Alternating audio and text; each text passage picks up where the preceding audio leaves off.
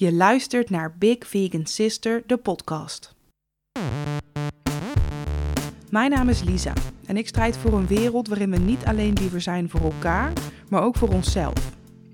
Met deze podcast ben ik er voor iedereen die een positief verschil wil maken in deze wereld, maar geen idee heeft waar te beginnen. Samen met mijn gasten neem ik je mee langs allerlei onderwerpen die bijdragen aan een inclusievere wereld en bied ik je herkenning, nieuwe inzichten en een heleboel praktische handvatten om direct mee aan de slag te gaan. We zijn hier om te leren.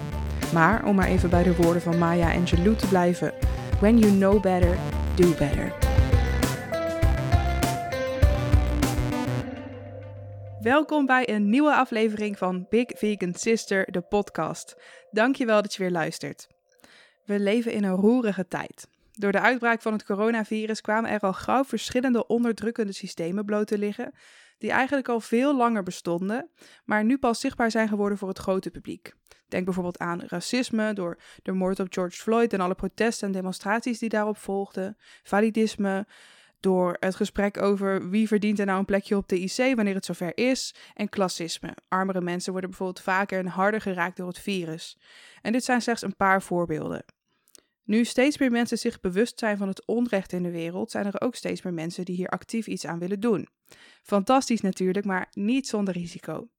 Degenen die het liefste positieve verandering aan willen brengen, zijn namelijk ook vaak degenen die zich al het leed dat ze meekrijgen, of ze het nu wel of niet rechtstreeks ervaren, het hardste aantrekken. De valkuil van empathische personen is het zo graag goed willen doen dat ze zichzelf uit het oog kunnen verliezen. En daar heeft natuurlijk niemand wat aan. Toen kreeg ik ook nog dit bericht van Anne Ermans, dat mij triggerde om wel nu werk te gaan maken van deze aflevering.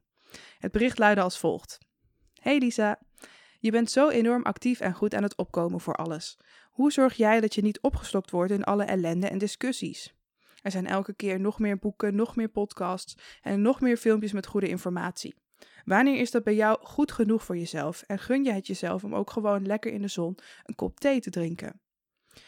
En het is een supergoede vraag die Anne daar stelt, want wanneer is het goed genoeg en wie bepaalt dat? Hoe vind je de balans tussen je inzetten voor anderen en voor jezelf? En mag je eigenlijk even pauze nemen van activisme of is dat not done? En hoe doe je dat dan, dat pauze nemen? Kortom, hoe zorg je als empathisch persoon die zich ook nog eens activistisch inzet, nou eigenlijk goed voor jezelf? Ik heb een mega toffe gast uitgenodigd om hier samen met mij over te gaan praten. Maar voor ik die voorstel wil ik eerst even iets anders leuks met jullie delen. Ik kreeg een paar dagen geleden namelijk ineens een mailtje. Ik had een voiceclip binnen via Anchor.fm, mijn podcasthost.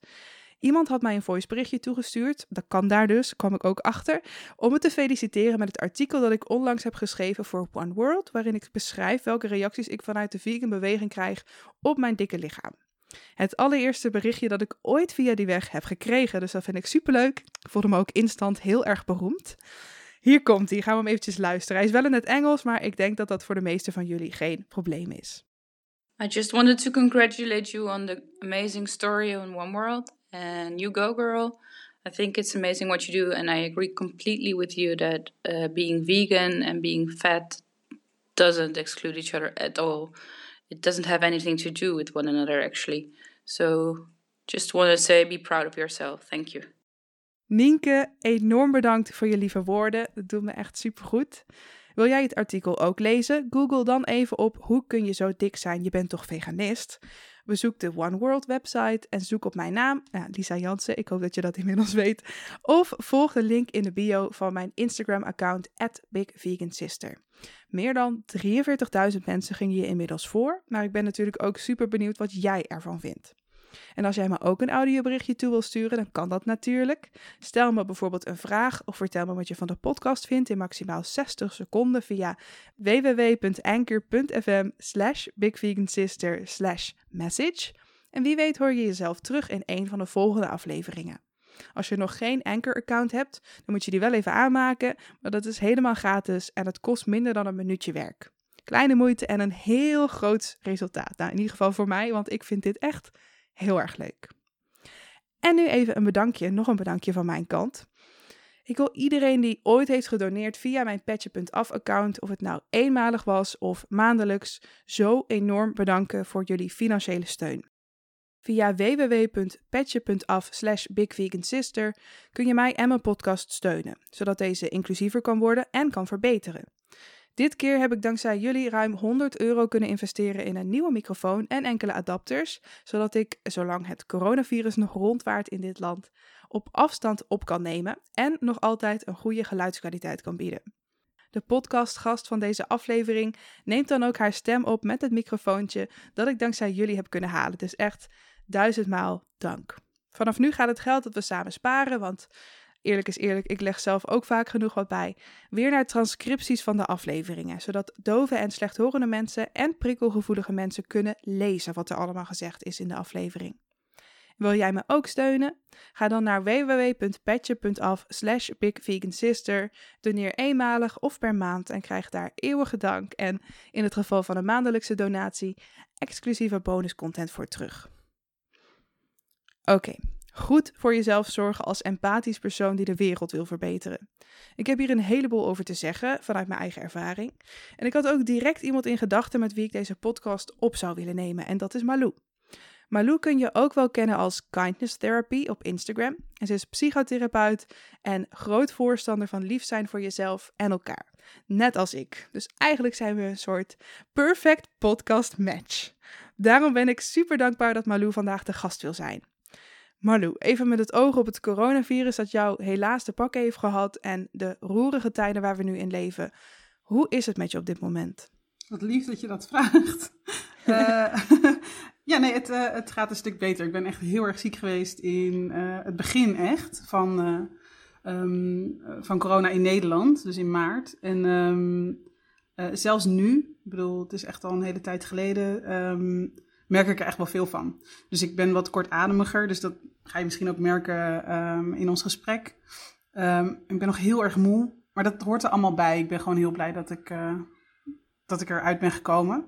Maar ik wil wel iedereen op het hart drukken dat ze het serieus moeten blijven nemen. Ja. Want het is echt zo'n heftige ziekte als je het te pakken krijgt. Dus ik vind het heel schattig en heel lief dat je het vraagt. Maar het gaat goed. Ik heb heel veel zin om met jou hierover in gesprek te gaan. Ik vond het heel leuk dat je me uitnodigde. Ja, ik ben super, super blij dat je te gast wil zijn. Hey Malou, jij bent psychotherapeut. Ja. Wat houdt dat precies in en hoe ben je in dat vak terechtgekomen? Is dat, zei je vroeger al toen je heel klein was, nou, ik wil later psychotherapeut worden of hoe ging dat?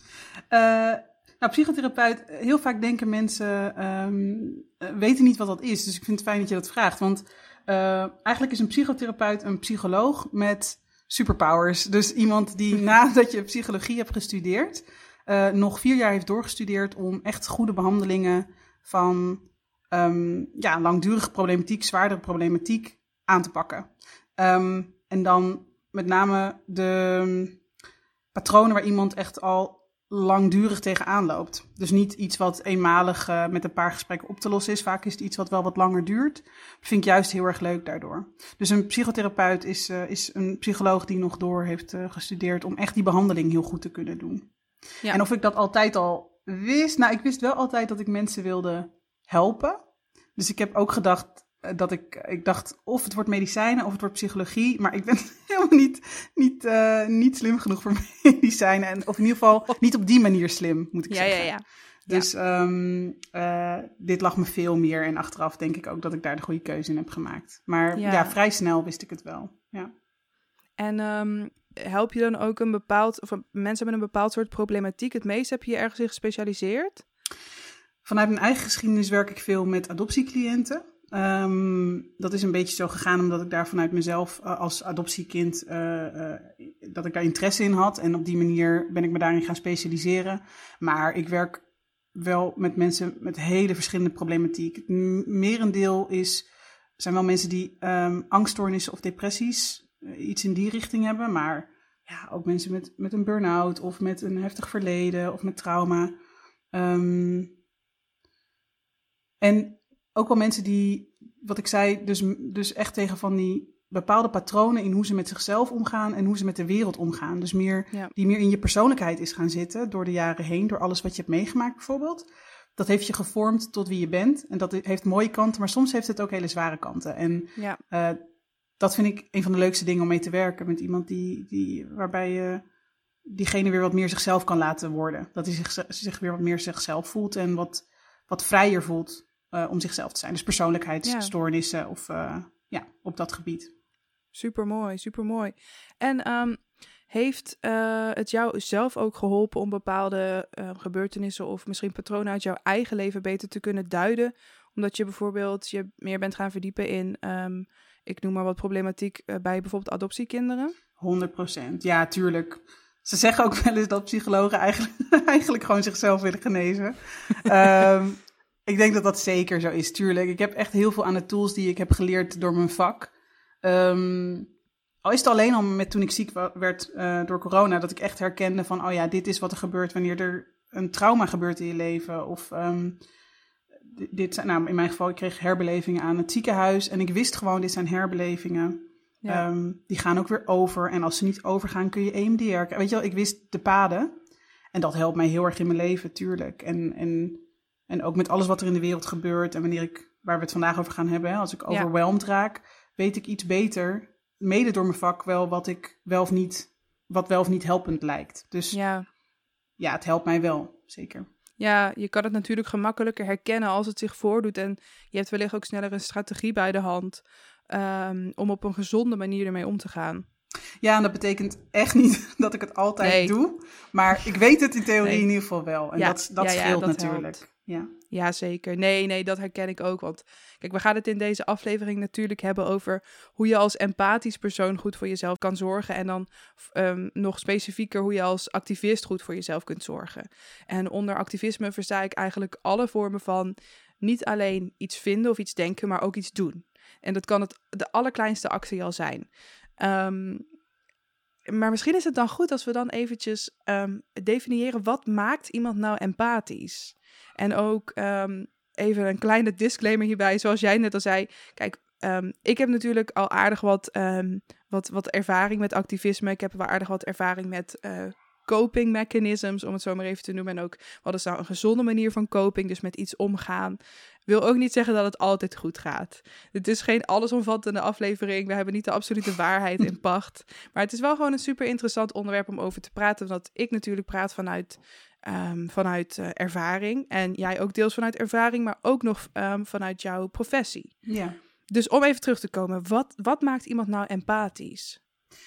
Ja, empathie is eigenlijk gewoon dat je je kunt inleven of kunt verplaatsen in een ander. En in hoe iets voor een ander is. En je zou denken dat kan iedereen, maar dat kunnen mensen in gradatie. Sommige mensen kunnen het heel moeilijk en sommige mensen hebben het eigenlijk iets te veel.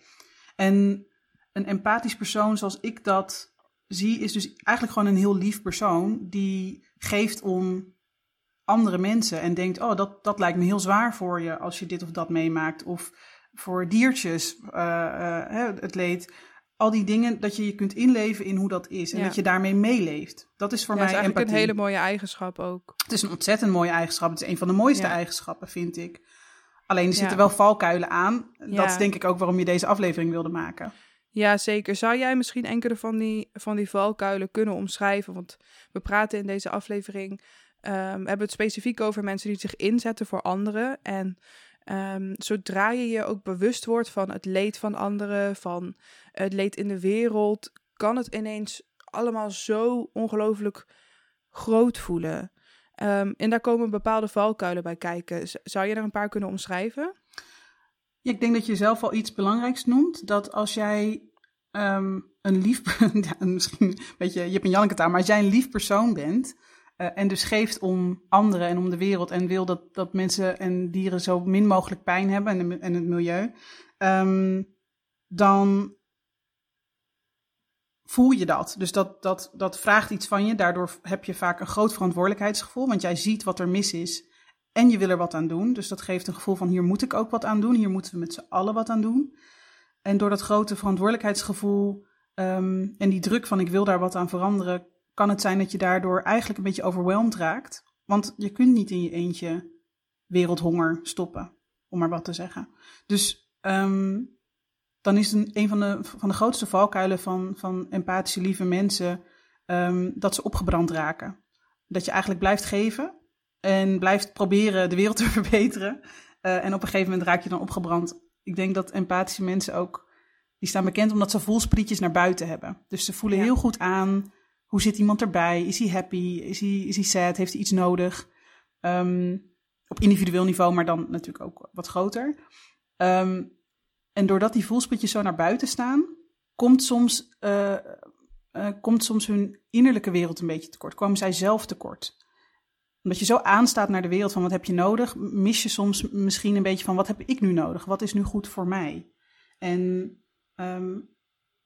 dat alles resulteert soms in dus een soort van vermoeidheid of burn-out klachten of chagrijnigheid of depressie. Dat je gewoon denkt, ja, dit heeft allemaal hopeloosheid. Een beetje in die trant denk ik dat je dan moet denken. Ja, ik las laatst een artikel en daarin werd een begrip genoemd. Compassion fatigue, wat eigenlijk opspeelt als je vreselijke dingen ziet gebeuren, maar het leed niet weg kan nemen, dat je het niet op kunt lossen. Ja. Het is een begrip wat eerst werd gebruikt in de hulpverlening, bijvoorbeeld in ziekenhuizen, mensen die daar werken, verplegend personeel, dokters. Die zien heel veel leed gebeuren, maar je kan niet iedereen redden. Ja. En daar komt dan die compassion fatigue vandaan. Dus het is eigenlijk oververmoeidheid, doordat je heel veel leed ziet gebeuren, maar onmacht voelt, omdat je het niet op kan lossen. Ja, dat is echt mooi dat je dat zegt, want mensen vragen heel vaak aan mij, als ik vertel dat ik psychotherapeut ben, dan zeggen ze, word je nou nooit eens moe van al die verhalen? En dan zeg ik altijd, nee, want ik heb het gevoel dat ik ze daarmee kan helpen. Dus ik voel me niet hopeloos. Als zij met hun financiën naar me toe zouden komen of met een technische vraag, dan wel. Dan zou ik me, denk ik, dan zou ik echt opgebrand raken, omdat ik daar niet me machtig in voel of krachtig in voel om daarin iets te veranderen. En dat, dus die hopeloosheid is echt een belangrijk aspect. Als jij je in je kracht voelt staan van hier kan ik wat aan doen, dan zal die fatigue ook wat minder optreden, denk ik. Maar zodra je je hopeloos voelt, en dat krijg je als je naar het grote plaatje krijgt, kan het soms een beetje hopeloos aanvoelen. Kan ik me heel goed voorstellen dat hulpverleners, maar nu ook mensen die dat dus gewoon continu op hun telefoon zien, heel veel doet. Ja, absoluut. En ik denk dat je daar iets heel belangrijks zegt, iets waar we het straks nog wat meer over gaan hebben. Want ik kreeg ook veel vragen van mensen binnen in de trant van, ik raak zo overweldigd en zo compleet moe van al het wereldleed waar ik over lees. Alles wat ik meekrijg via social media, het nieuws. Ik voel me zo machteloos en ik raak daar zo moe van, zo verdrietig. Last van die weltschmerz hebben, dus eigenlijk het leed van, van de hele wereld op je schouders voelen drukken. Ik herken dat. Ik herken dat heel erg. Ik heb daar eerder veel meer last van gehad dan ik dat nu heb. En het grote verschil daarin is omdat ik nu in ieder geval het idee heb dat ik er actief iets aan doe. Ja. Dat ik in ieder geval kan zeggen, oké, weet je, het is allemaal verschrikkelijk en ik kan het niet allemaal oplossen, maar ik doe in ieder geval wat ik kan. Ja. En ik denk dat je daar net iets superbelangrijks hebt benoemd, wat enorm kan helpen om in ieder geval beter om te kunnen gaan met dat gevoel van hopeloosheid. We gaan het straks dan nog eventjes hebben over hoe je je dan in kan zetten en wat dan een goede balans is tussen er voor anderen zijn en er voor jezelf zijn. Maar om het nog maar even bij die compassion fatigue te houden. Heb jij misschien handige strategieën of manieren waarop je bij jezelf kunt herkennen dat dit überhaupt een ding is waar je op dit moment last van hebt, maar ook misschien een helpvolle strategie, dat is wel Nederlands-Engels, een helpende strategie om daar weer uit te komen. Om actief te zeggen, oké, ik weet nu dat dit speelt, ik weet dat ik hier last van heb en dit kan ik doen om dat vervelende gevoel zoveel mogelijk weg te nemen bij mezelf. Ja, ik denk dat het belangrijkste hierbij is eigenlijk dat je jezelf, dat is natuurlijk ook gewoon wat alle psychotherapeuten zullen zeggen, denk ik. Een van de belangrijkste dingen die je voor jezelf kunt doen, is dat je jezelf leert kennen. En dat je leert hoe jij reageert op bepaalde situaties. En ook dat je leert herkennen wat de signalen zijn wanneer je eigenlijk overprikkeld raakt of oververmoeid begint te raken of dat hopeloze gevoel begint te voelen. Dus dat je voor jezelf herkent van dit zijn de signalen. En voor sommige mensen zal dat zijn dat ze slechter gaan slapen bijvoorbeeld, of nachtmerries krijgen, of vroeg wakker worden.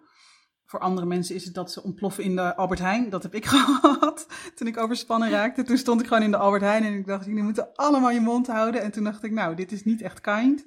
Er is iets aan de hand. Dus Dus eigenlijk zeg je ook dat je jezelf eerst moet kennen om te weten wat afwijkend gedrag is, waaraan je ook kunt herkennen dat het niet zo lekker met je gaat. Ja, ik denk dat dat gewoon in ieder geval helpt. Als je voor jezelf een beetje begint, bij anderen zien we het vaak, hè? Dan denk je, oh, die is een beetje kortaf, wat is er aan de hand? En bij jezelf heb je dat misschien minder snel door. En ik denk dat dat zeker helpt als je weet van... Nou, ik merk dat ik minder goed aan het slapen ben, of ik merk dat ik wat kortaffer ben, of ik merk dat ik mijn telefoon door het raam wil smijten als ik dit nieuws lees of zo. Dat je begint te merken van, dit zijn de momenten, of dit is een periode waarin ik meer geraakt word. En dan is een volgende stap natuurlijk van, wat zou ik dan kunnen doen? Maar ja, de eerste stap is denk ik herkennen wanneer je overwhelmed begint te raken. Ja. Ja, voor mij heb ik een gevoel op zo'n moment alsof de verbinding tussen mijn geest en mijn lichaam even verstoord is. Alsof ik alles maar gewoon laat gebeuren. Ja. Dat is net als die endless scroll op Instagram. Ja. Ik ben daar dan even helemaal niet bij eigenlijk, maar ik blijf maar scrollen. Ja. En ik moet mezelf dan echt even tot de orde roepen van, wat ben ik nou eigenlijk aan het doen? Ja. Stop hier gewoon even mee. Ik moet er dan gewoon echt even uit. Ja, ik heb zelfs soms dat ik dat denk en toch doorscroll. Oh ja, zeker weten. Dat doe ik ook. Heb jij een tip of een ding wat je kan doen op zo'n moment om echt even weer in je lichaam te komen en echt eventjes te voelen wat je eigenlijk nodig hebt? Ja, dat is eigenlijk precies wat er nodig is. Je moet in je lichaam komen dan. Tenminste, dat helpt mij heel erg. Omdat je hoofd staat eigenlijk uit, maar je houdt je hoofd bezig met onzin dingetjes, met series of met scrollen. En wat mij heel erg helpt is een bodyscan. Ik weet niet of je dat kent. Dat is een techniek vanuit de mindfulness. Maar hij is sowieso heel, heel bruikbaar voor iedereen, denk ik. Waarbij je gewoon even in je lichaam komt zonder te veel na te denken. Dus je gaat rustig zitten, diep ademhalen. Dan ga je je aandacht vestigen op je voeten. Dat je gewoon even voelt van, hoe zitten mijn voeten in mijn schoenen? Of voel ik mijn voeten überhaupt op de vloer? Naar je billen. En dat je zo een soort van naar je hele lijf doorgaat. Naar je vingers, naar je hoofd. En op die manier breng je eigenlijk je aandacht weer terug naar je lijf. Waardoor je wat meer dat contact, wat jij zegt, vind ik echt mooi dat je dat zo zegt. Dat contact, dit moet eigenlijk hersteld worden. En bodyscans zijn er van 1 uur, maar ze zijn er ook van 5 minuten. En zelfs 1 minuut, heb ik gemerkt, werkt al. Omdat je eigenlijk even dat dwangmatig door willen gaan onderbreekt. En dat kan je gewoon op YouTube vinden. Of, ja, er zijn... zeker. Ja, ik gebruik de app My Life. Er staan allerlei meditaties in. Wat ik heel tof vind aan die app, er zitten heel veel gratis dingen in. Ik betaal er niet voor, dus er is heel veel wat je gratis kan gebruiken. Is dat ze heel erg rekening houden met... de staat van de wereld. Er zijn bijvoorbeeld ook speciale meditaties voor personen van kleur, voor wat mooi. Latin youth, nou, van alles. Het is echt tof. Maar daar zit dus ook een bodyscan. Ja, My Life, gewoon aan elkaar geschreven. En er zit dus ook een bodyscan in. Nou, ik weet niet of, als je nu even luistert, dan zul je misschien wel weten, ik ben dus totaal geen zweefteef. Niks tegen zweefteverij. Iedereen moet zijn ding doen. Maar als ik het woord mindfulness of zo hoor, dan moet ik al een klein beetje braken. Dus ik kan me voorstellen dat mensen luisteren die denken, oh jeetje. Maar ik vind die bodyscan in die app, net als bij Headspace of zo, vind ik super fijn. Het dwingt jezelf gewoon. Het is niet alsof we daar met klankschalen tegenover elkaar gaan zitten. En als je dat chill vindt, gewoon doen. Maar het is niet zo alsof je in een of andere jurt met klankschalen plaats moet gaan nemen om, weet je wel, de bodyscan te kunnen doen. Nee, het is gewoon 3 minuutjes of zo en je checkt even in bij jezelf. En ik vind dat zo fijn om te doen, omdat ik dan op zo'n moment gewoon echt even zo bewust ben van hoe ik er nou eigenlijk aan toe ben. Want ik ren daar constant aan voorbij. Ik denk dat we echt af moeten van het idee dat het zweverig is of aanstellerig is als je bij jezelf incheckt. Zo, maar dat aanstellerige ook nog, kunnen we het daar even over hebben? Ja, maar echt. Want we zeggen eigenlijk ook constant tegen onszelf dat we het ook niet waard zijn om naar onszelf te luisteren en wat we zelf nodig hebben. Ja, en ik denk dat als je het dan over gevoelige mensen hebt, hè, of gewoon, ja, ik vind, het klinkt zo, maar gewoon leuke, lieve mensen die om de wereld geven en om anderen geven, die zijn daar zo gevoelig voor, ook voor kritiek. En die zijn zo, die kunnen zo streng zijn voor zichzelf dat ze het allemaal zo goed willen doen. Ja. En dat het, wanneer je een momentje voor jezelf pakt, of dus even denkt, ja, maar ik ben nu even bezig met een bodyscan, dat heel erg egoïstisch voelt of verkeerd. En dat is helemaal niet zo. En dus selfcare en inchecken met jezelf is zoiets eigenlijk helemaal, ja, eigenlijk heel, het zou gewoon basic moeten zijn. Het klinkt heel zweverig misschien, maar dat is het echt niet. En het kan zelfs zijn, ik heb het ook wel eens bij het stoplicht of zo. Als ik van mijn fiets stap, dat ik heel even denk, oké, voel mijn voeten, voel mijn billen, voel mijn schouders. Weet je wel, dat je gewoon even weer contact maakt in plaats van meegaan in die stroom van drukte. En dat is heel... Ja, hoe zeg je dat? Heel nuchter eigenlijk. Hoeft helemaal niet, inderdaad, wat jij zegt. In een jurk, op een weide, ergens. Ja, kijk, als je dat leuk vindt, weet je wel. Ja, go for it. Nee, zeker. Doen. Als jij daar blij van wordt, moet je dat gewoon echt doen. Maar het is niet mijn ding. En stel nou dat de mensen zeggen van, ja, ik vind de bodyscan nog te ver gaan. Heb je dan misschien... Want je had het eerst volgens mij over een 5G's. Ja, we hebben hiervoor al een keer hierover gebeld. En die vond ik ook echt goed. Zou je die misschien nog willen omschrijven? Ja. Ik hoop dat dat overkomt op audio, want het is eigenlijk een... misschien moeten mensen gewoon even meeschrijven. Het is een super fijne techniek, vind ik, om te achterhalen van wat is er gebeurd en wat doet iets met mij en wat kan ik nu doen. De 5G's zijn als volgt. Er is een gebeurtenis die jou raakt. Ik zit even te denken of ik een voorbeeld kan verzinnen. Ja, nou ja, stel je hebt iets gepost op Instagram... Waarvan je dacht, oh, dit vind ik nou echt goed. En iemand slide into your DM's en zegt... Ik weet eigenlijk niet of dit wel zo'n goed plan is. Ja. Ik weet niet of je dat wel zo moet doen. En misschien zegt diegene het wel een stuk onaardiger dan nog. Dit. Ja, maar niet om diegene te toonpolicen. Stel, diegene heeft gewoon gelijk. Ja. En je denkt bij jezelf, shit man. Oh, dit vind ik echt vervelend. Dit vind ik moeilijk. En het liefste wil je... Weet je, je schaamt je kapot. En het liefste wil je... meteen vluchten, maar je besluit om even met dat gevoel te blijven zitten. Ja, mooie gebeurtenis inderdaad. Dus de 5G's, die noem ik even, dat is gebeurtenis, gedachten, daar krijg je gevoelens over en die gevoelens zorgen ervoor dat je bepaald gedrag gaat vertonen, dat is de volgende G, en dat zorgt weer voor een gevolg. Dus gebeurtenis, gedachten, gevoelens, gedrag en gevolg. Dus als we jouw voorbeeld nemen, dan is de gebeurtenis... iemand spreekt mij aan op mijn gedrag. Hè? Of iemand levert kritiek. En het kan kloppen of niet, maakt eigenlijk niet uit. Maar iemand levert kritiek. Als het klopt is het eigenlijk nog moeilijker, hè? Denk je, shit. Ja. Ja. Nou, wat zijn gedachten die je dan zou kunnen hebben? Wat zou jij voor gedachten hebben als dat gebeurt? Ik ben waardeloos. Ik doe het niet goed.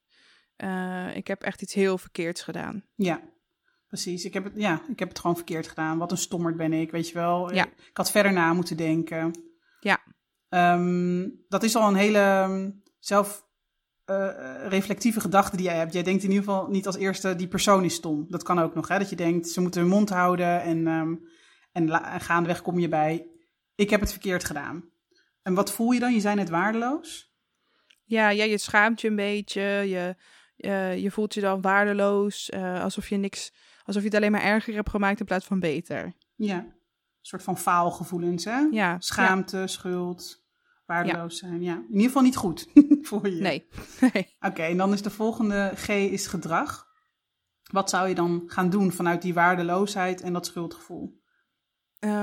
Hoe ik het nu zou doen of hoe ik het zou doen toen ik nog niet goed wist wat helpend was. Misschien dat. Hoe deed je het vroeger dan?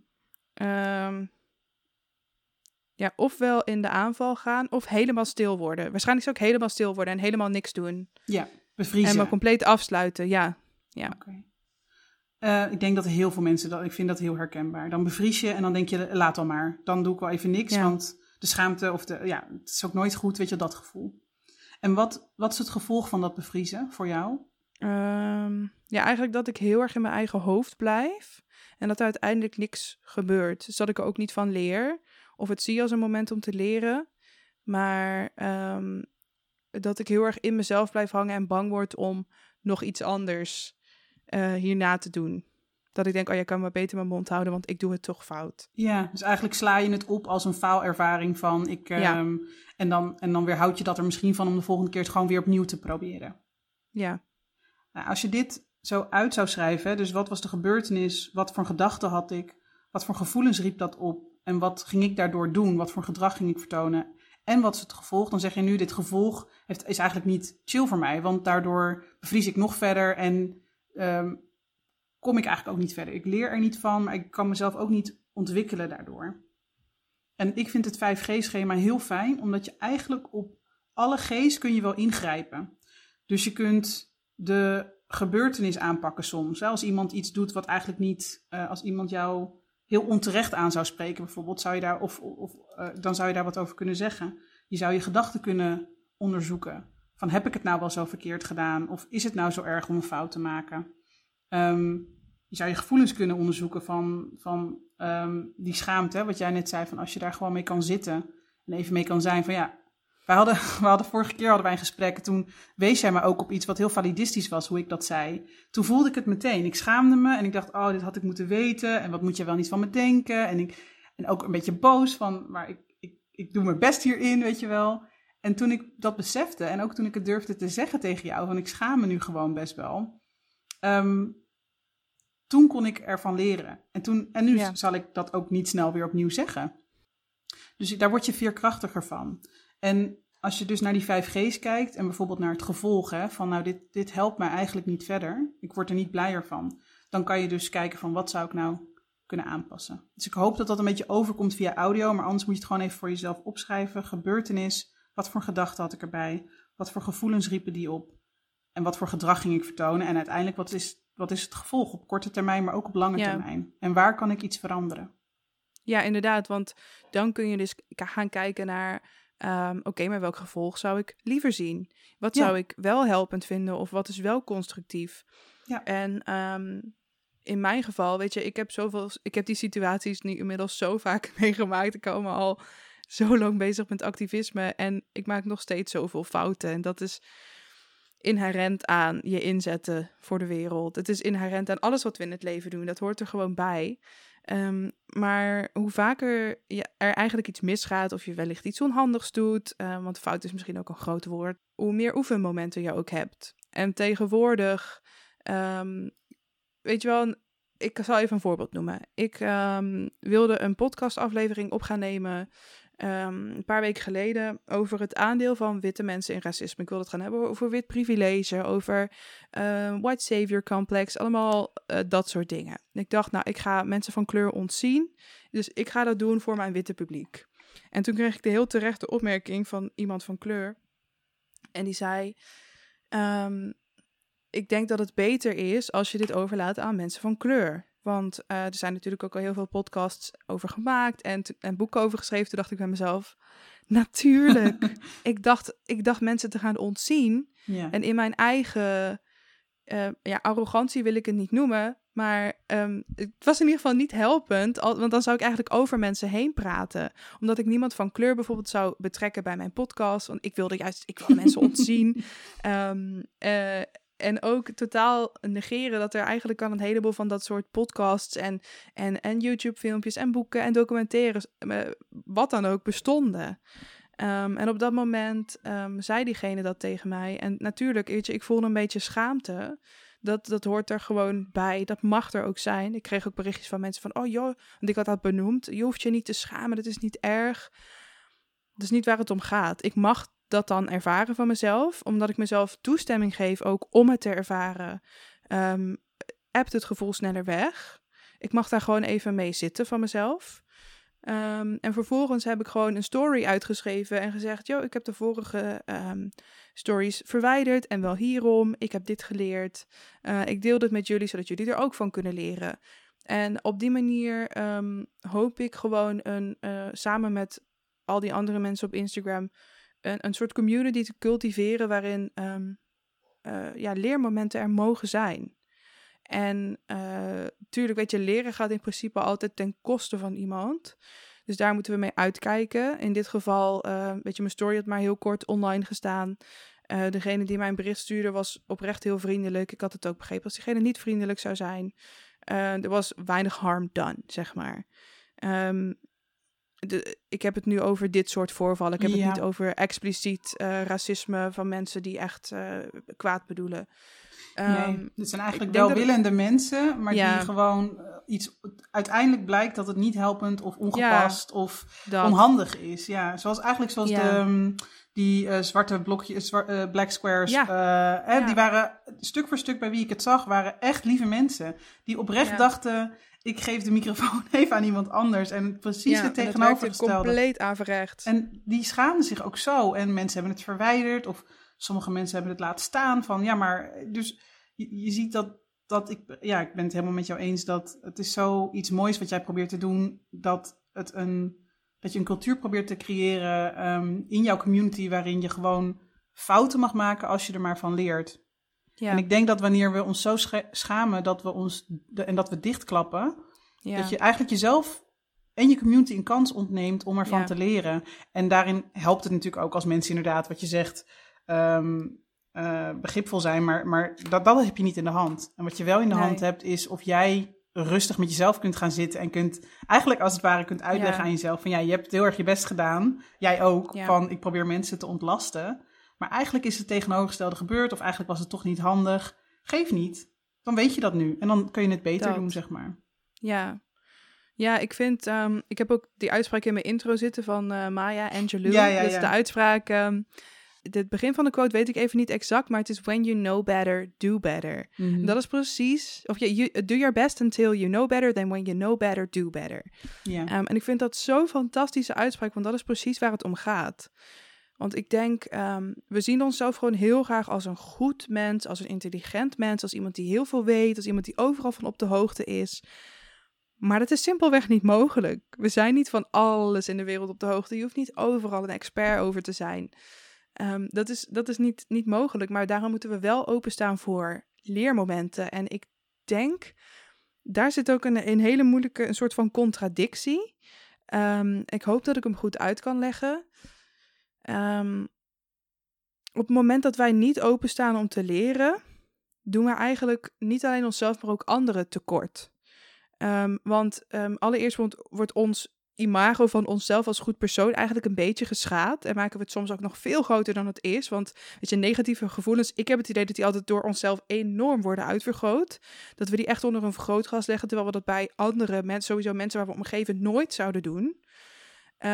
Maar het geeft ook die andere persoon een signaal van ik sta niet open voor jouw mening en ik vind het heel moeilijk om te gaan met dit ongemak. Dus dat ongemak leg ik graag bij jou neer en je mag mij niet meer corrigeren. En dat vind ik een heel moeilijk ding om tussen te bewegen. Snap je een beetje wat ik bedoel, Malou? Ik probeer je te volgen, maar ik vind het lastig. Je bedoelt hoe je om moet gaan met als mensen dat dan zeggen?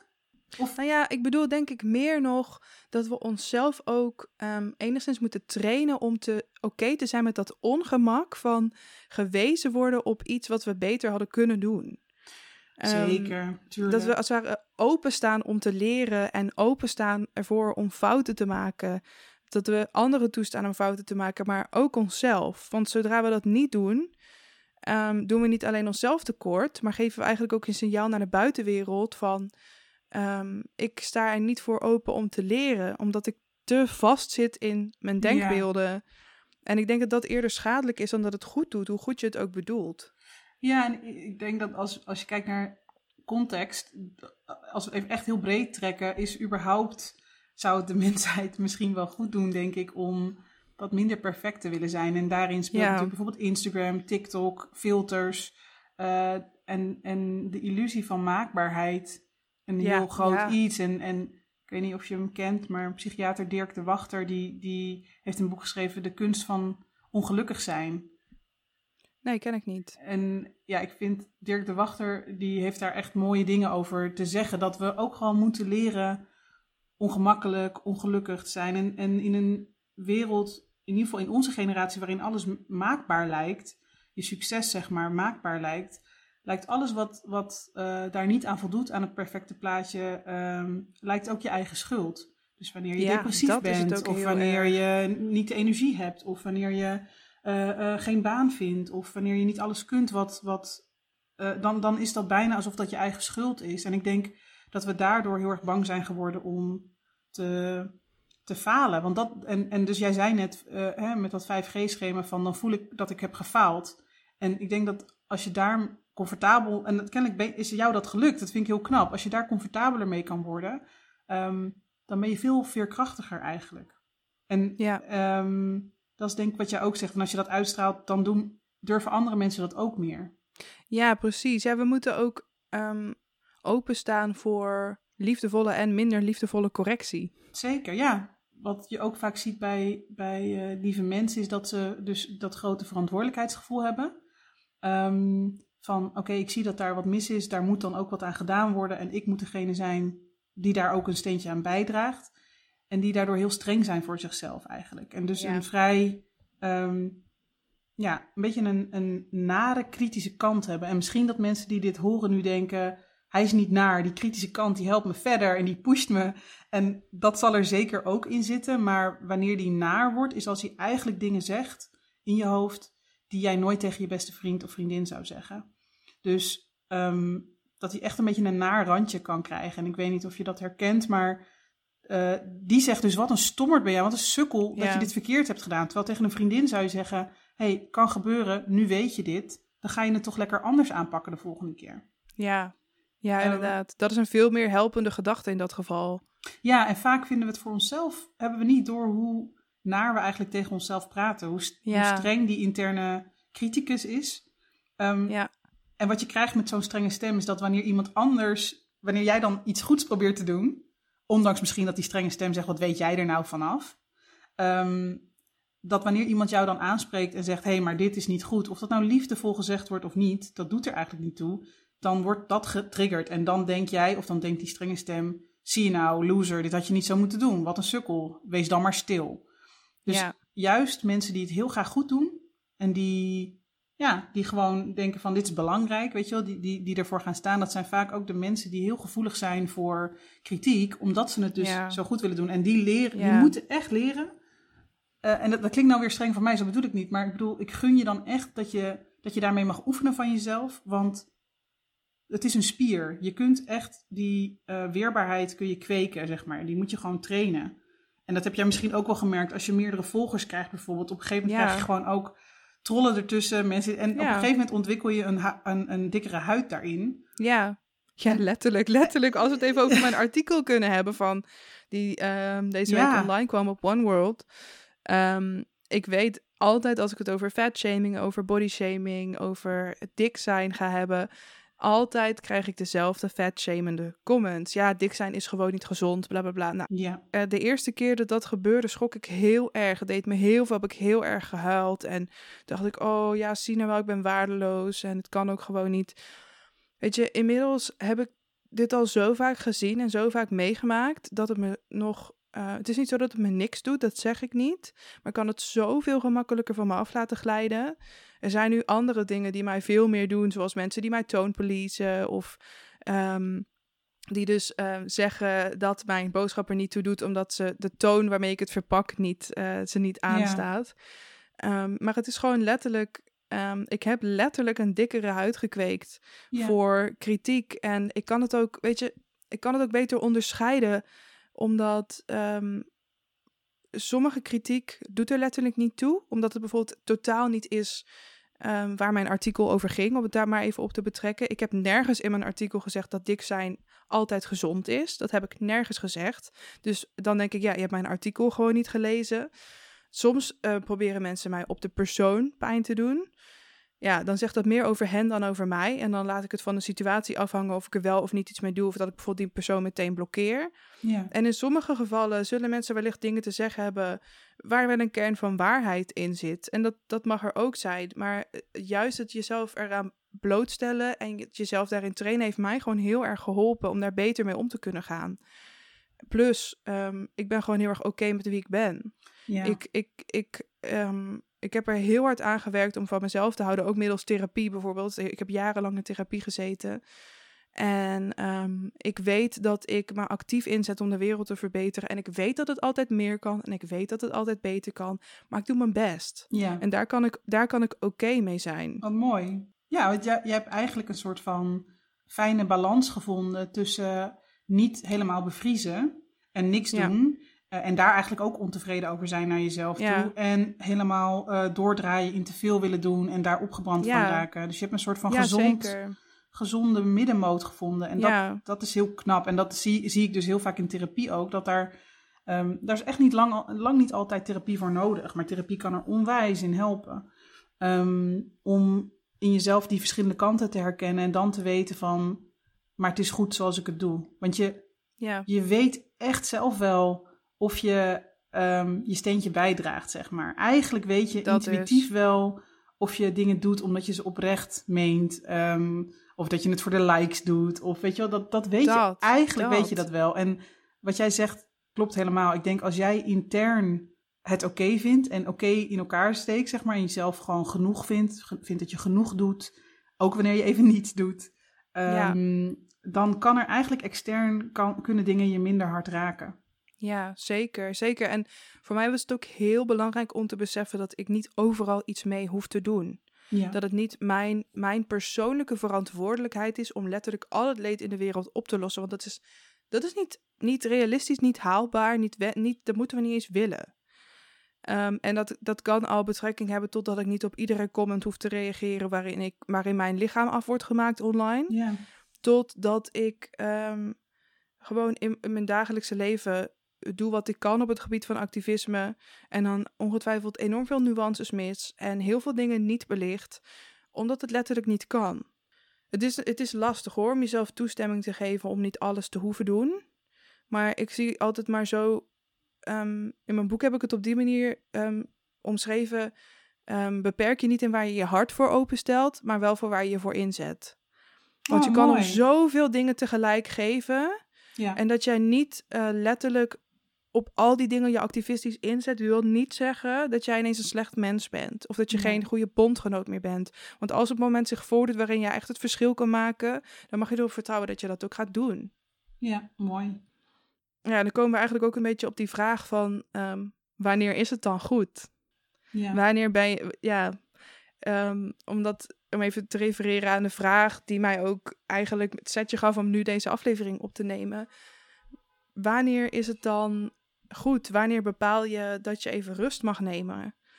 Voor mij is dat, als we het even over rust hebben, ik neem iedere dag rust. Ik moet ook wel.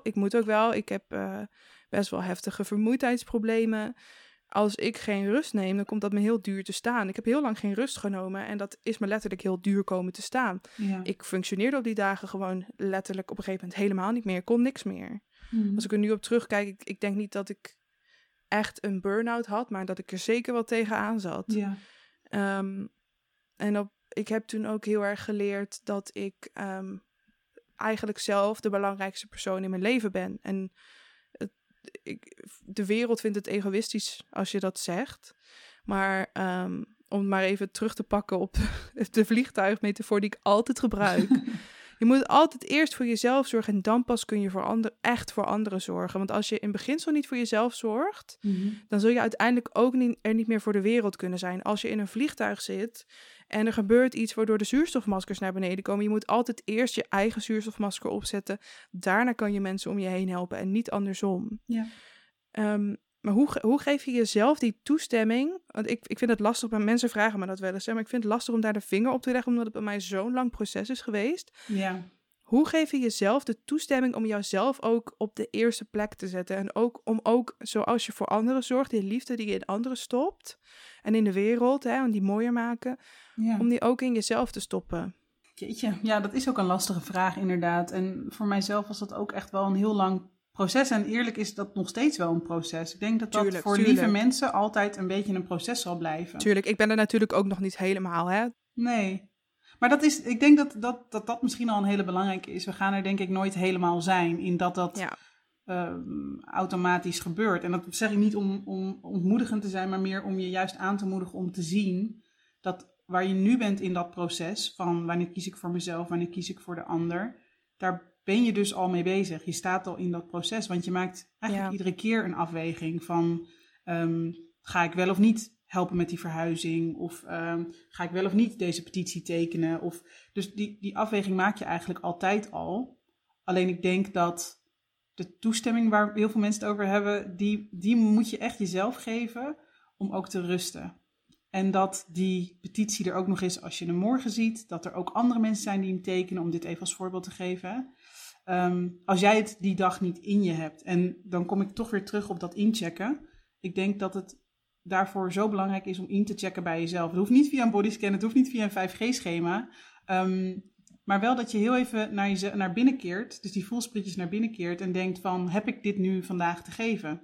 Ja. Is dit de beste manier? Je kan niet meer geven dan je hebt. Nee, iedereen heeft zeg maar een potje energie of discipline. Dus vanuit een andere vorm van psychologie gebruikt ze dat. En misschien dat jouw potje ziet er anders uit dan mijn potje. Maar je hebt wel gewoon een potje. En dat potje raakt op met alles wat je moet op die dag. Van jezelf. Van, dus eigenlijk de spoon theory wat je nu omschrijft. Ja, precies. Ja. En dat je voor jezelf moet je eigenlijk je potje in de gaten houden. En als op sommige dagen trekt die sneller leeg. Of zijn er andere dingen, zoals familie of een pandemie, die heel veel van je energie vragen.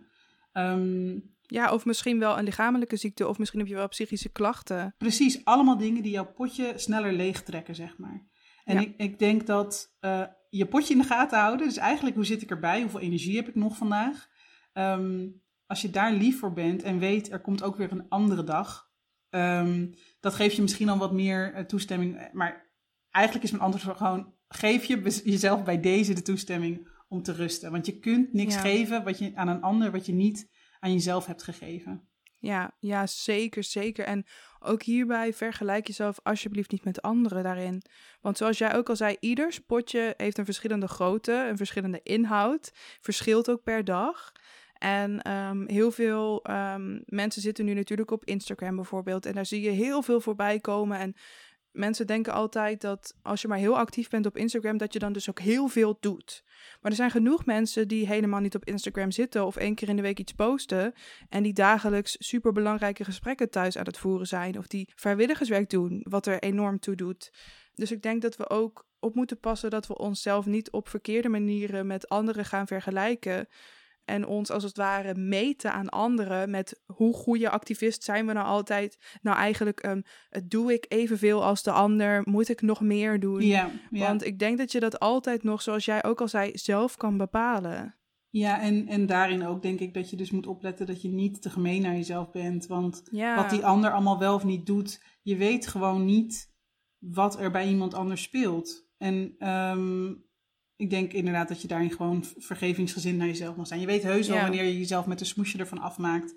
En ik denk dat we af moeten van het idee dat rusten een zonde is of aanstellerig is. Of dat is echt een ziekmakend idee. En dat merk ik ook met mijn cliënten, met burn-out klachten. Maar het maakt letterlijk ziek. Het is echt ziekmakend. En dus die vergelijking überhaupt, of dat nou gaat over activisme, maar ook over inderdaad wat iemand allemaal doet, of hoe iemand eruit ziet, of hoe succesvol iemand is. Je hebt nul idee en het doet er niet toe. Het doet er echt niet toe. Want het gaat er uiteindelijk om wat jij doet met het leven dat jou gegeven is. Precies. Dit leven, zeg maar. En daarin hoef je echt niet jezelf helemaal leeg te schrapen, zeg maar. Je potje continu voor een ander, want dat is niet per se waarvoor je hier op aarde bent gezet, denk ik. Nee, en je hebt ook al het recht om gelukkig en blij te zijn. En als dat betekent dat jij je niet letterlijk iedere minuut van iedere dag bezighoudt met activisme, dan is je dat goed recht. Zeker. En ik denk, wat ik echt van jou geleerd heb, is dat activisme zoveel meer is dan zeg maar met brandende fakkels ergens heen marcheren, zeg maar. Ik denk, dat heb ik echt van jou geleerd, dat er heel veel verschillende varianten zijn. En daardoor voel ik me daarin ook wat rustiger. Omdat ik denk, ik doe wel degelijk op mijn eigen manier. Ja. Ik had zeg maar met die Black Lives Matter demonstraties, had ik er echt heel graag bij willen zijn. Ik vond dat zo belangrijk. Ik vond het zo goed dat mensen daar voor de straat op gingen. Maar ik kon gewoon nog niet. Ik kon niet omdat ik nog aan het herstellen was van COVID. En de menigte en gewoon mijn fysieke gesteldheid liet het echt niet toe. Maar ook mijn mentale gesteldheid op dat moment. En ik vond het zo erg, want ik dacht, shit, dit is het moment, weet je wel. En ik vind het belangrijk, wat zegt het over mij dat ik hier op de bank zit? En toen kwam dus heel erg die strenge kant in mij van sukkel, loser, bla bla. En toen dacht ik, nee, wacht heel even. Dit is een goede keuze voor mij, want ik heb het niet in mijn potje vandaag, zeg maar. Ja. Wat kan ik wel doen? En toen ben ik me gaan inlezen over het onderwerp. Ik ben de livestream gaan kijken. En ik ben bijvoorbeeld wel in mijn eentje bij een protest, zeg maar een eenmansprotest op de Dam, tegen institutioneel racisme. Dat heb ik wel gedaan, want toen was er geen menigte. Ja, zolang het nodig is, toch? Precies, ja. Zolang het nodig is, staat hier iemand. Zolang er institutioneel racisme is, staat hier iemand op de dam. En dat was 1 uur. Dat was te overzien. Ik ben ook expres in de ochtend gegaan, zodat het niet een menigte was. En ik ook niet getriggerd werd door allerlei angsten over COVID. Ja. En dat was mijn manier. En die heeft mij geholpen. Maar die heeft hopelijk ook iets goeds gedaan. Waardoor misschien weer andere mensen dat ook gaan doen. Ja, wat je zegt is zo belangrijk. Want er zijn zoveel verschillende vormen van activisme. En demonstreren is zo belangrijk. Het is belangrijk om met die spandoeken de straat op te gaan. En we hebben zoveel belangrijke dingen, zoveel rechten verworven door die manier van actie voeren. Maar het is niet de enige manier.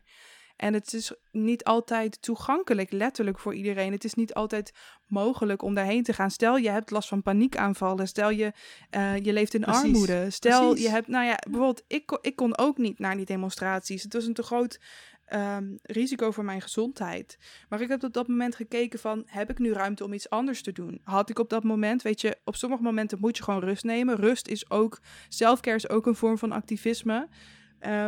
Maar op dat moment, ik dacht, oké, wat kan ik gaan doen? Ik ben de livestream gaan kijken. Ik heb podcasts geluisterd over racisme vanuit een antiracistisch standpunt. Ik heb boeken gelezen van zwarte schrijvers. Dat is wat ik op dat moment kon doen om toch mijn steentje bij te dragen. En het is zo belangrijk dat als jij je activistisch inzet, dat je iets kiest wat jou eigenlijk gewoon gemakkelijk toekomt. Het hoeft niet moeilijk te zijn. Het hoeft geen struggle te zijn. Ja, soms wordt het dat wel. En op sommige momenten zul je je daar misschien overheen moeten zetten en ga je toch demonstreren, ook al vind je het eng. Ja. Maar wat niet gaat, dat gaat niet. En het is zo ongelooflijk van belang dat jij iets kiest wat jij jarenlang vol passie uit wil voeren. Want heel veel mensen zeiden ook tegen mij, ja Lisa, jij hebt toch een Instagram kanaal, dat is toch geen activisme, hoe kan je dat nou zeggen? Ik heb me daar niks van aangetrokken, want ik vind dit ook gewoon activisme. En daarnaast is het ook nog eens validistisch om dat te zeggen. Omdat een heleboel mensen gewoon letterlijk niet de straat op kunnen. Die kunnen nu hun huis niet uit. Die kunnen bijvoorbeeld niet naar een demonstratie omdat die niet toegankelijk is. Die kunnen elkaar alleen maar online zien. Je gaat mij niet vertellen dat dat geen manier van activisme is, want het is zo ongelooflijk nodig ook. En als iedereen datgene doet waar die het beste in is, of dat nou is... demonstraties organiseren, gesprekken leiden, brieven sturen naar Tweede Kamerleden, een podcast beginnen, een Instagram kanaal beginnen, boeken lezen, dat in de praktijk brengen, in gesprek gaan met je familie, een supportgroep leiden, een boekenclub leiden. Het boeit me niet wat het allemaal is. Als jij datgene doet waar jouw hart van aangaat, zul je dat zoveel langer vol kunnen houden, zul je zoveel meer impact maken, zul je ik kan niet vaak genoeg zeggen. Ik heb zoveel zin in jouw boek. Ja, ik kijk er echt naar uit. En ik denk ook dat wat jij nu allemaal zegt zijn zulke fijne voorbeelden. Omdat je dan denkt, oh ja, dat kan ik allemaal doen. Ja. En ik denk dat, wat ik dus heel erg van jou geleerd heb, is dat je ook mag kijken naar wat doe je eigenlijk allemaal. En ja, wat doe je al? Ik heb bijvoorbeeld, dat is eigenlijk ook hoe ik Kindness Therapy ben begonnen. Ik heb een jaar lang 365 goede daden verricht. Dus iedere dag eentje.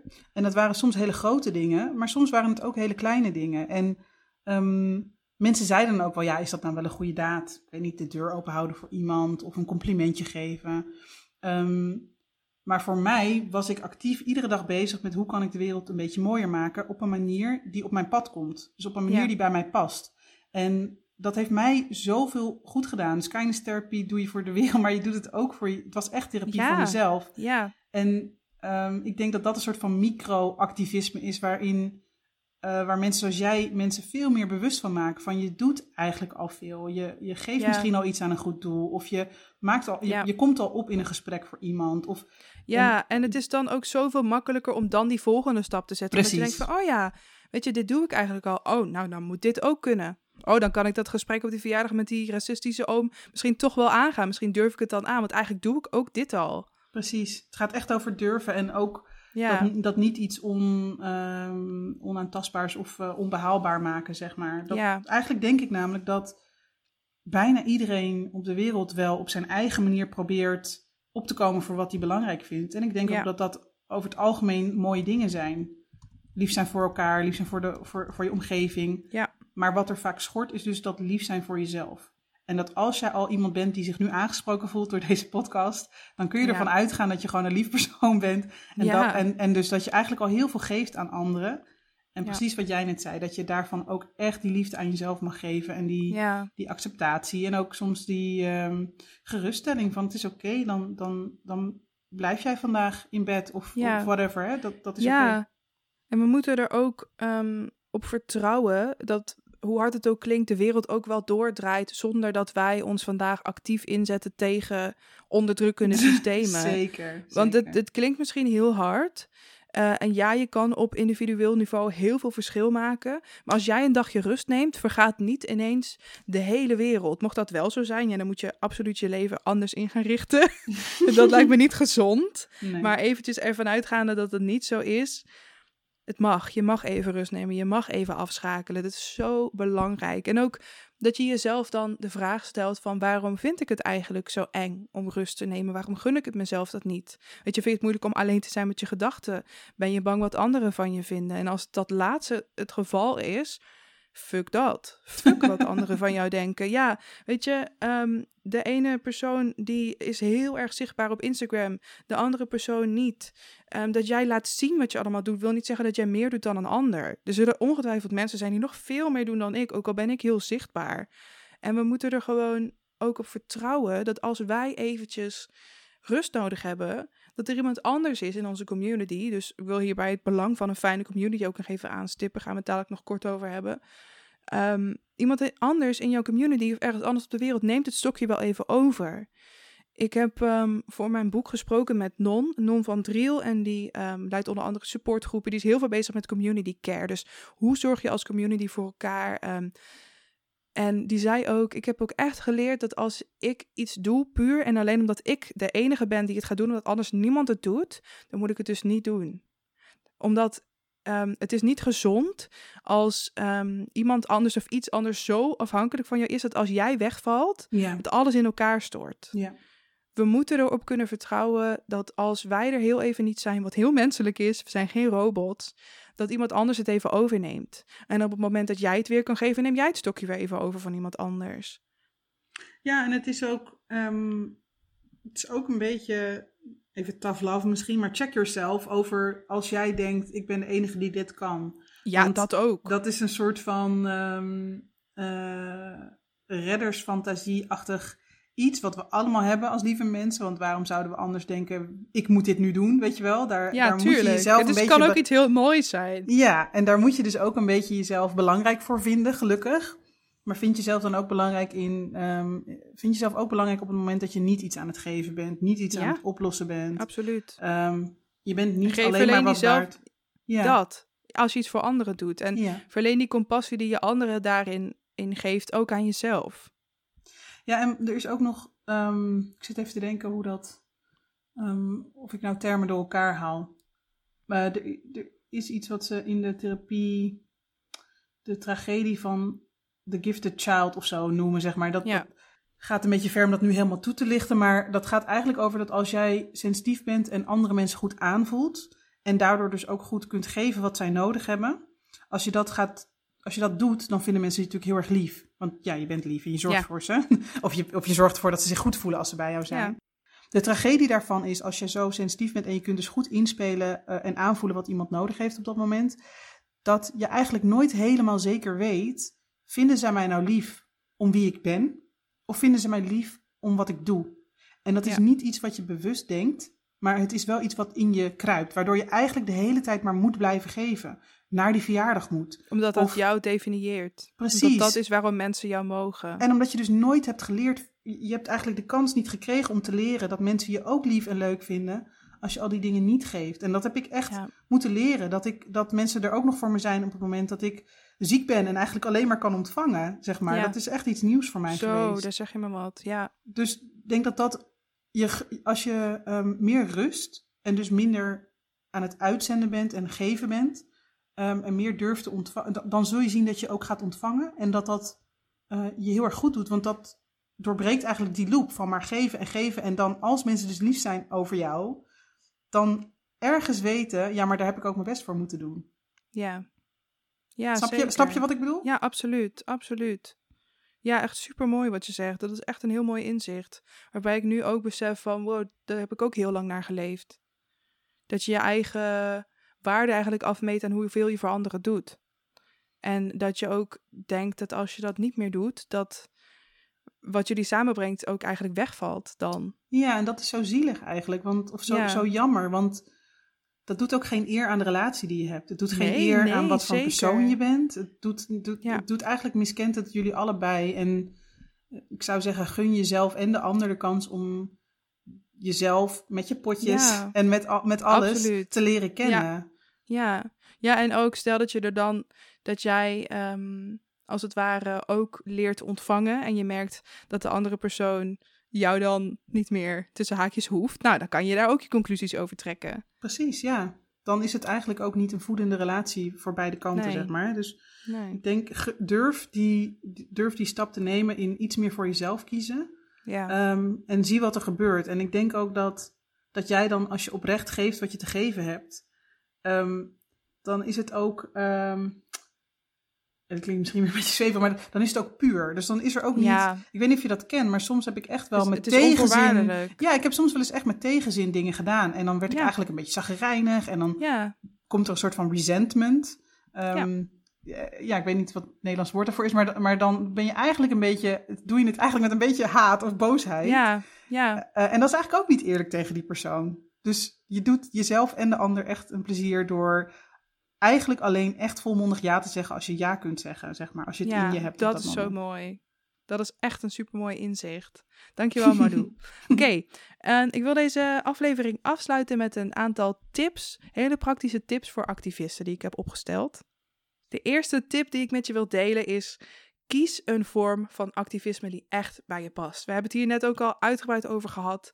Alsjeblieft, geef jezelf de toestemming om iets te doen wat echt bij jou past. En geef jezelf ook de toestemming om dat te ontdekken. En ook, weet je wel, ook al bestaat die vorm van activisme, denk je nog niet. Ga het gewoon lekker doen. Ik ben ook een keer toen ik heel klein was koekjes gaan bakken en die in de buurt rond gaan verkopen om geld in te zamelen voor het plaatselijke asiel. Dat had vast ook al wel ooit iemand ergens gedaan. Maar ik bedacht me dat toen. Ik dacht, nou, dat vind ik een goed idee. Dus dat ben ik gewoon gaan doen.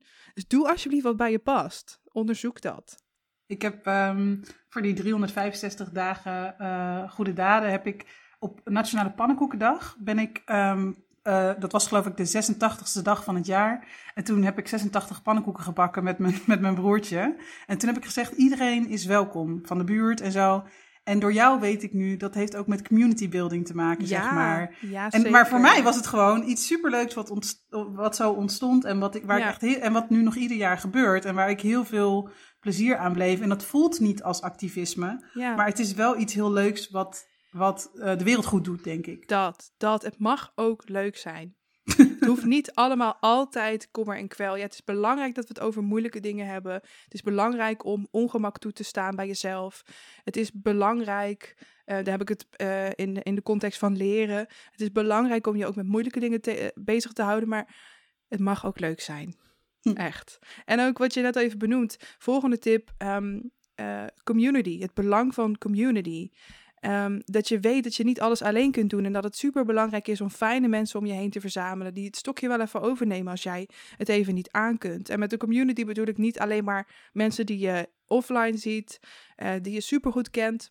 Ik zie de mensen die mij bijvoorbeeld volgen op Instagram en de mensen die ik volg, zie ik eigenlijk ook als mijn community. Zeker, ja. Het is niet zo dat een community alleen maar offline kan bestaan. Het kan zelfs tussen de regels door bestaan. Maar omring je met fijne mensen, ook als je dat offline niet lukt, want ik weet dat dat moeilijk kan zijn. Zoek fijne mensen op. Zoek mensen op die hetzelfde denken als jij. Ga ze volgen, stuur ze een keer een berichtje en vorm zo je eigen community. Goeie tip, echt. Iets wat ik ook heel belangrijk vind is grenzen stellen en handhaven. Nou, om een grens te stellen moet je natuurlijk eerst weten waar die grens bij jou überhaupt ligt. Dus daarom is het goed om bij jezelf in te checken.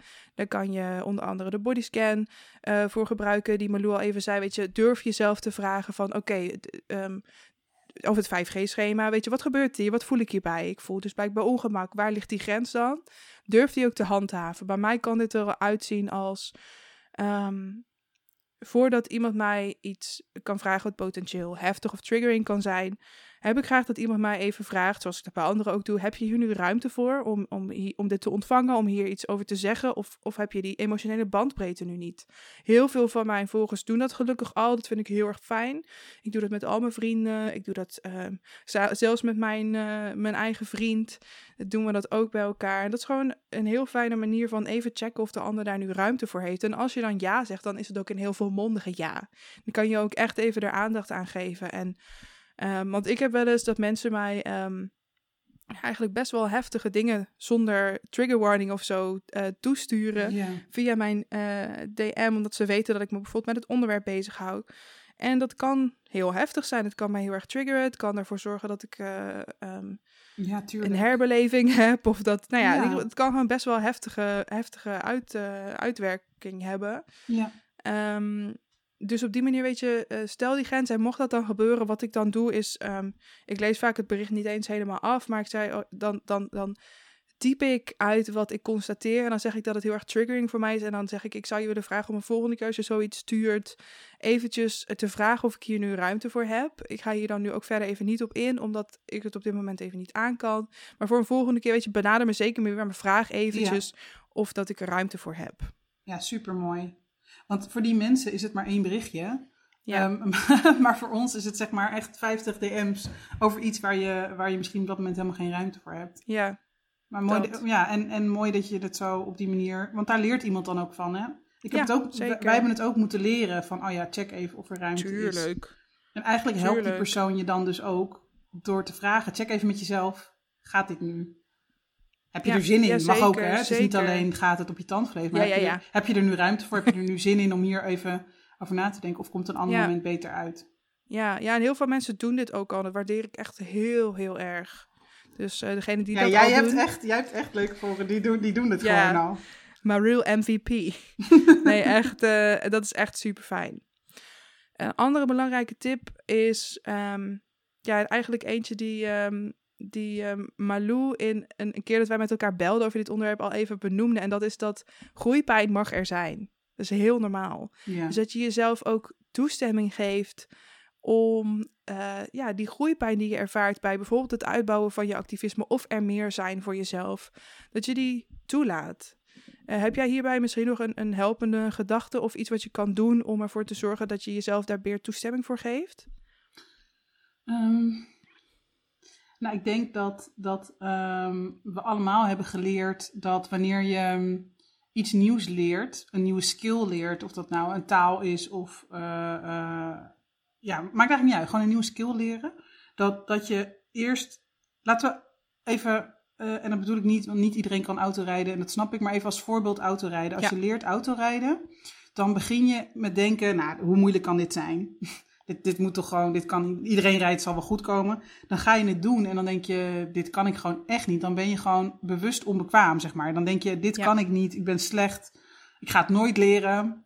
En op een gegeven moment word je bewust bekwaam. Dan kan je het gewoon, maar dan weet je ook heel goed... Nu moet ik dit doen, nu moet ik schakelen. Ik heb nog in een schakelbak geleerd te rijden. Ja, ik ook hoor. En op een gegeven moment gaat het wat natuurlijker, dan ben je onbewust bekwaam. Dan doe je het gewoon en dan is het je eigen geworden. Een beetje automatische piloot eigenlijk. Precies, dan heb je het gewoon, die skill, zoals wat jij nu weet. Dit is hoe ik mijn grens aangeef. Ik zeg gewoon, joh, dit vond ik niet chill, kun je het zo doen? Dat leer je vanzelf. Dus ik denk dat weten dat die fases er zijn, waarin je heel bewust bent van wat je allemaal nog niet goed doet en nog niet kan... Die hoort erbij. En als je dat weet, dat is gewoon een nodige traptree om te komen bij... Nu weet ik hoe ik het wel moet doen. Dan kun je daar ook wat meer vergevingsgezind naar zijn misschien. Dus dat is wat ik bedoelde met die groeipijn mag er zijn. Betekent namelijk gewoon dat je aan het groeien bent. En dat is wat je toch wil. Dus zie je het als een bevestiging. Dat is eigenlijk een heel mooi teken. Ja, de volgende... heb ik ook eigenlijk al een klein beetje benoemd, maar ik wil hem nog even extra benoemen. Wees selectief in waar je je tijd aan besteedt, maar niet in waar je je hart voor openstelt. Dat kan gelijk opgaan. Je kunt om heel veel tegelijk geven, maar je kunt niet naar alles tegelijk handelen. Gaat gewoon niet, moeten we niet willen en daar moeten we oké mee leren zijn. De volgende, dat is iets wat Malou en ik al uitgebreid hebben besproken. Niet in deze podcast, maar met onze appjes die we naar elkaar sturen en de keren dat we hebben gebeld. Ga bewust om met je informatieconsumptie. Ja. Welke maatregelen neem jij daarin, Malou? Ik heb voor mezelf bijvoorbeeld besloten dat ik niet meer 's avonds nieuws tot me neem. Dus ik kijk niet naar het 8 uur journaal. Ik wil eigenlijk ook gewoon niet meer van andere mensen horen van... hey, had je dit al gelezen of zo? Dus daar ben ik vrij duidelijk in. Ook in bed bijvoorbeeld, dan met telefoons. Een vriendje zegt dan, hey, heb je... Nee, het is... bedtijd. Ja. Ik wil dit niet meer weten, want ik weet van mezelf dat ik dan niet goed ga slapen. Ja, dan ga je aan. En ja, en morgenochtend is dat nieuws er nog steeds. Er is niks wat ik vannacht nog moet doen waardoor dit opgelost wordt. Dus dat is een van de dingen.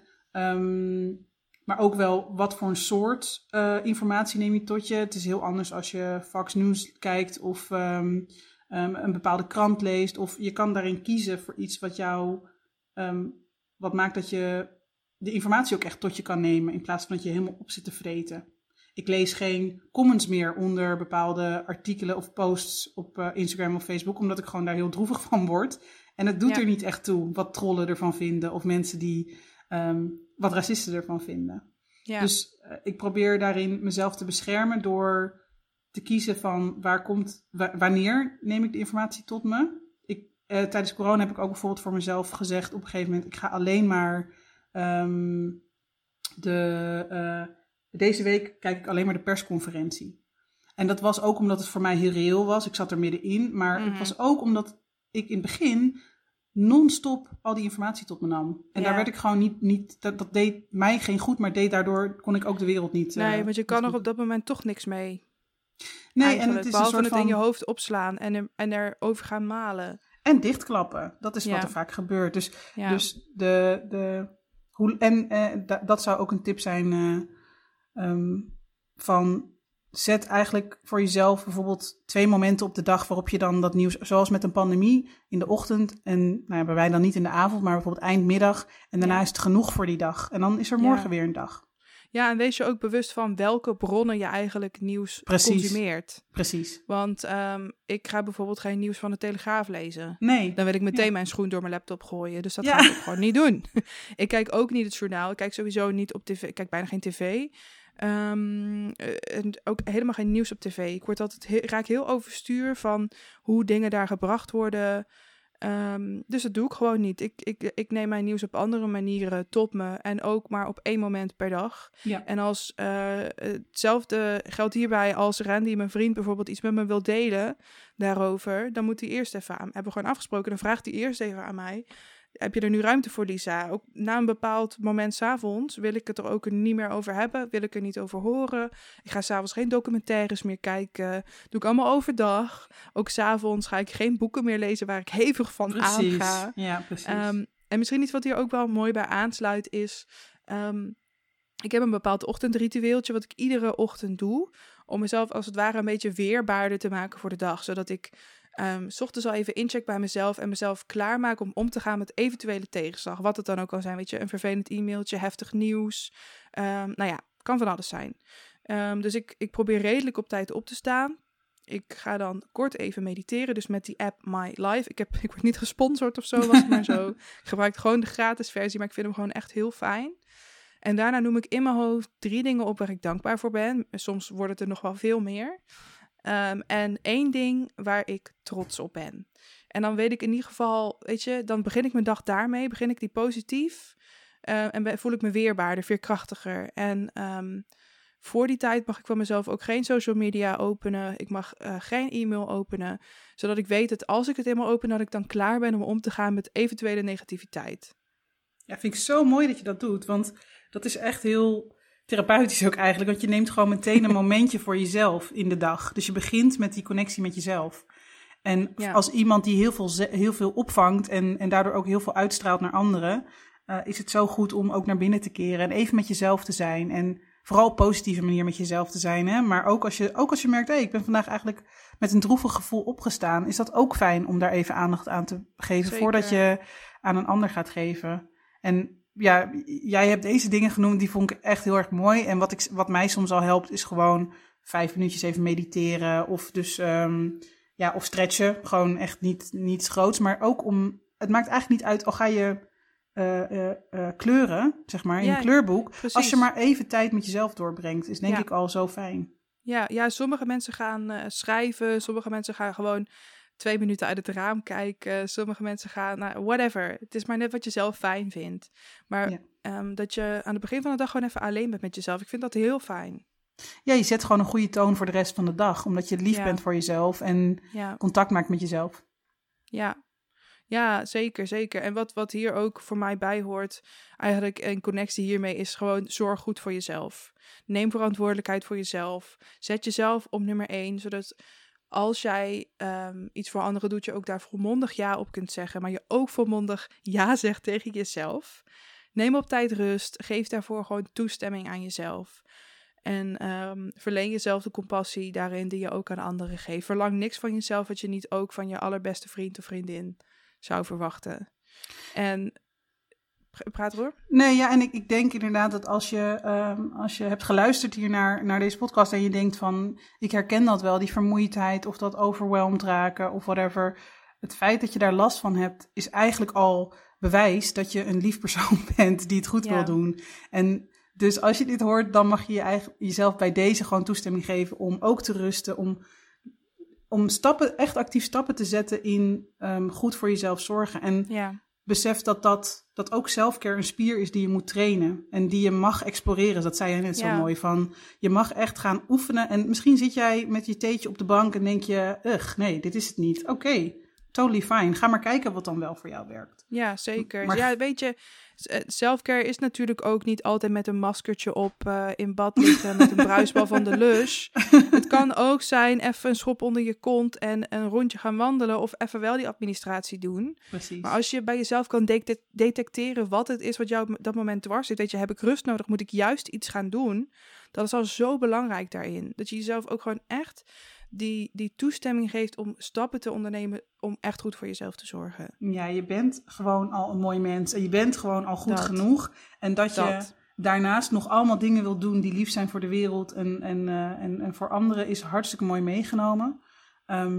Maar inderdaad, gun jezelf ook die lieve aandacht die jij voor anderen hebt. Zeker. En je kan niet meer geven dan je hebt. Het geldt op alle vlakken. Het geldt financieel, maar ook energetisch. Precies, en het is ook genoeg. Het is echt genoeg. Je bent genoeg. En denk als je dat steeds voor jezelf, als je manieren vindt om dat te cultiveren, dat gevoel van ik ben gewoon genoeg, ik doe mijn best en dat is genoeg, dan heb je al zoveel gewonnen. Absoluut. Cool. Hey, dit was de laatste tip die ik nu benoem. Denk je deze tips voor activisten vind ik fantastisch. Die helpen mij echt. Dan heb ik een leuk nieuwtje voor je. Want ik heb er een heel boek over geschreven. Die komt op 24 augustus uit. En die heet Laat je horen. Zo maak jij een positief verschil in de wereld. Je kunt hem via alle bekende kanalen pre-orderen. Dus alvast reserveren. En dan krijg je hem op 24 augustus vanzelf thuis gestuurd. Dus dat kan online op bol.com bijvoorbeeld. Kan bij, als het goed is, ook bij je lokale boekhandel. Vind ik ook nog extra leuk. Want ik hou ervan als je eventjes je lokale boekhandel support. Maar ook, dan maak je die mensen toch al wel bewust dat mijn boek eraan komt. En dat er dus mensen op zitten te wachten. Je kan ook gewoon de link in de bio van mijn Instagram volgen. Dat is @BigVeganSister. En dan kom je uit bij bol.com. Via mijn affiliate link, dus dan krijg ik weet ik veel, 13 cent of zo van wat jij aanschaft. Jij betaalt niks extra's, ik krijg wel een extraatje. En meestal de opbrengsten daarvan stop ik ook weer terug in mijn podcast. Dus Laat je horen, zo heet mijn boek. Oké, mensen, dankjewel voor het luisteren. En Malou, dankjewel dat je dit met mij wilde doen. Ik vond het echt heel erg leuk. Ik ben heel erg blij om dat te horen. Ik hoop heel erg dat mensen hier iets aan gaan hebben, maar ik denk van wel. Ik heb er al zelf ook al heel veel aan gehad. Ja, ik ook. Hey Malou, hoe kunnen mensen jou vinden op het grote wereldwijde web? Ik denk dat het makkelijkste is op Instagram @kindnesstherapy.